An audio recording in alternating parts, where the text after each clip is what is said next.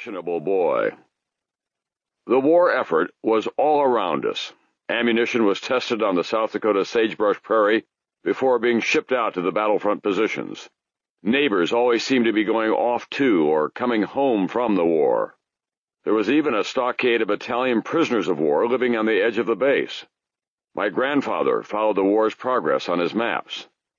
My wife Meredith, raised in Yankton, South Dakota, to which the Brokaws moved later, was born shortly before her father, a doctor, was shipped out to Europe. She saw him only once when he returned from the war when she was three, and then not again until she was five. And so, as it turned out, I had stored up a reservoir of memories of that dramatic time in America. Yet, when I arrived in Normandy 40 years later, those memories had receded, replaced by days of innocence in the 50s, by my covering the turmoil of Vietnam and the social upheavals of the 60s, Watergate in the 70s, and by my traveling the world for NBC News.